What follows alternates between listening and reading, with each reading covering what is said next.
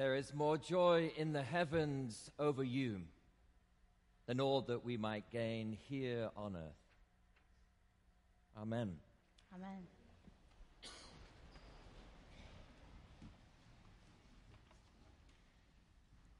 May I introduce you to Roger Pasquier? According to the New Yorker, Roger is an elite money hunter. Ideal for any Upper East Side Manhattan school's PTA spare change drive, if such a thing could exist. But a disaster of a partner if you want to take a stroll in Central Park. Roger collects coins. Between 1987 and 2014, Roger retrieved $1,920.87 in coins dropped on the sidewalk by unsuspecting New York City visitors and residents. From 1987 to 2006, he averaged about $58 a year. Since then, which has also been since the introduction of the iPhone and devices that followed it, that left a multitude of New Yorkers glued to their smartphone screens, Pasquier's sidewalk take has nearly doubled. There's a parable in there all of its own. Now, it takes a certain kind of man to amass those sort of numbers, let me tell you. And Roger is definitely one of them. His top two tips for finding your way to fortune via the sidewalk spare change collection are simple enough for any of us to deploy ourselves. First, never be happy. Good spirits, Pasquier says, are a liability. I quote When you're happy, you tend to look up, not down, he says. it takes a lot of willpower to focus when you're in a cheerful mood. As an aside for your own working life, then, should you be concerned that your performance is slipping, just think unhappy thoughts and things should slowly get better. Pasquier's second core strategy is one which I'm fairly sure he shares with many New Yorkers avoid eye contact with other pedestrians. He says with characteristic poetry, it's important that I keep my eyes on where the money is. Keep your eyes on where the money is. Not uncommon advice, is it? We hear it a lot. Perhaps Roger Pasquier is onto something. A couple of years back, a Bloomberg report estimated that Americans throw around $62 million in coins into the trash each year or lose them behind the sofa or sweep them off restaurant tables. $62 million worth.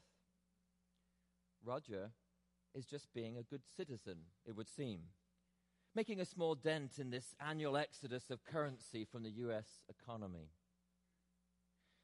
At first glance, the story that Jesus tells in our gospel reading today of the woman who loses one of her ten silver coins seems very much akin to our friend Mr. Pasquier. She also is trying to keep her eyes on where the money is. She knows the techniques too like the eyes that remain fixed downward on the sidewalk. The woman in the gospel lights a lamp so she can look down into the cracks and crevices in the floor, sweeping away any other distractions in the home in order to find her lost coin. While it is a clear difference between the two that the woman is looking for a coin of her own she has misplaced, and our friend in Manhattan is looking for other people's coins, same message might be derived from both tales. We should look after our money. In church life, we might call this the practice of good stewardship. As we launch our annual canvass today, it's worth noting that one of the principles we always seek to adhere to in this church's life is that we do look after your money, to practice diligent and careful stewardship of the financial resources you entrust to us. All Saints has an incredibly talented and committed group of people who, year by year, work tremendously hard to be prudent and attentive in honoring your generosity in how they prepare budgets for and carefully manage the expenditure of the financial resources your generosity makes available in this place. It is a good and faithful thing. And we are profoundly grateful for all of those among us who carry out this work. Our money is in very good hands. All that said, this is Jesus who is telling the story. And we know, therefore, that there's more to this scene than the coins. We are not only to be faithful in our stewardship of what we have, we must also be attentive to what our relationship is to the financial means of our life. The pivotal difference between the ancient tale of the woman who loses a coin and the modern day parable of Roger Pasquier's one coin at a time monetary cleaning of the streets and gutters of Manhattan is where the eyes are set. Given his tally per year and the sheer longevity of his coin collecting, Roger Pasquier has spent much more time than I care to estimate looking down, avoiding the gaze of others, not letting happy thoughts distract his steely focus on the cash on the floor. I wonder if there have been times in your life when this has been the case for you. Our modern day relationship to money is highly complex and more often than not convoluted.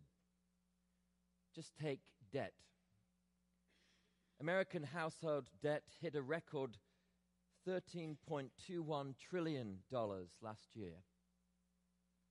According to the survey of consumer finances, which the Federal Reserve conducts every three years, my own age bracket of 45 to 55 share the distinction of having more household debt than any other group, on average, about $135,000.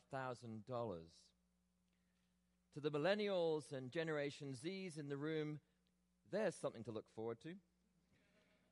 And to those who are my seniors here, especially those over 65 for whom average levels of debt take a sharp decline, remember us in your prayers. in seriousness, though, debt is something we should pray about. You're probably aware of the statistic that is so startling to say out loud in the world's most generative economy especially when for some the economy today yields such handsome rewards that year by year, somewhere around a staggering 60% of Americans don't have enough cash to cover an unexpected $500 expense. And when you ask what kind of cost, let's say an unanticipated medical bill might be, averaging around $2,700 it is not hard to see how, for many people in this country, the cascading events that can lead to losing a home are only a handful of paychecks away. Keeping our eyes on where the money is is for so many not a pastime, but a necessity, and one that does direct the gaze downward. We should pray about that. We should talk about that. And I can say from personal experience, when in my earliest post college years, where I found it very hard indeed to get out of the spiral of credit and debt, indebtedness has a profound impact on the psyche. Every visit to the bank felt like I was going to see the school principal and not to discuss my great report card. Every pay period saw me really good at holding my breath to see if Peter had enough to pay Paul. Debt is pernicious in its growth into almost every area of our financial and spiritual lives. We should lament it. We should seek to change its grip on our nation's life. And we should look to places like this one to help us tell another story about money. And so to Jesus and his wily story of the woman and her lost coin. The salutary feature in the tale is not the search for the money, but everything that comes after that. Come neighbors and friends, rejoice with me, for I have found what I had lost.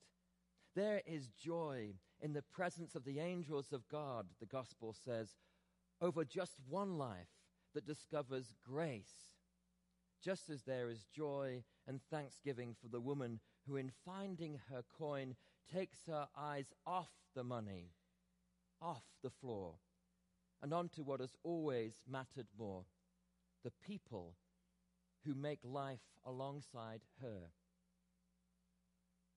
At its most rudimentary, that is the gospel lesson for us this morning, no matter our personal economic circumstances. Keep your eyes off the money and on the people. Keep your eyes on the relationships on the loves and the longings of your life expressed in the living treasures that surround you every day. Raise your eyes from the sidewalk and meet the gaze of happiness and sadness in the eyes of the other.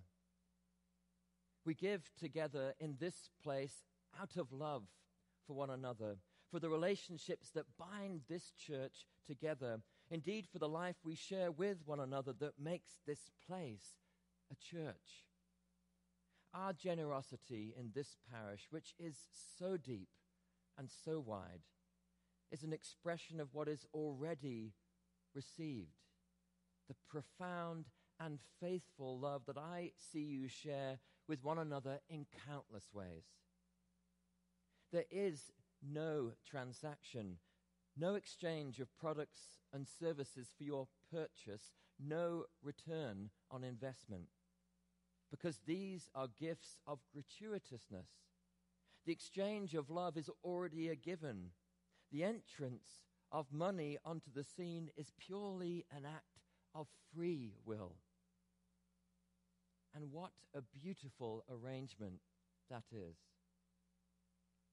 Society needs churches that are outstandingly generous and utterly spendthrift in their generosity so we might come to see what is possible in the web of human relationship when our generosity joins with others. Here, lives are transformed by God's boundless capacity for grace because this abundant feast of generous living has curated a space for such life change to happen. This is not an institution that has a lot. It is a community of faith that has a lot to give away not first our financial resources, but first ourselves. For in the way of Jesus, the gift of self precedes any other. And I see you give that gift away over and over again. The Guild of the Good Shepherd, opening hearts of love to families and friends in the middle hours of their grief and loss. Volunteers who furnish the homes of refugees they've welcomed in this country at Hartsfield Jackson and then swim with their children and sit alongside them as tutors and advocates and above all as companions of love in Christ. Musicians and artists, designers and engineers, teachers, and yes, because this is All Saints, lawyers. Stepping out of the day job over and over again to help this church be the change we seek to see in our world in so many lives, offering the first fruits of their hearts. Because we know that the gift of God wishes for all of us to give is the one that is most present, to give away the love that spoke our life into being in the first place. With every time this happens, with every person that dares to love like Jesus, the possibility of change, of a better life for all that it keeps its eyes off the money and on the people is made more real. And each of our pledges of commitment to this church and these people is merely an expression of that abiding truth.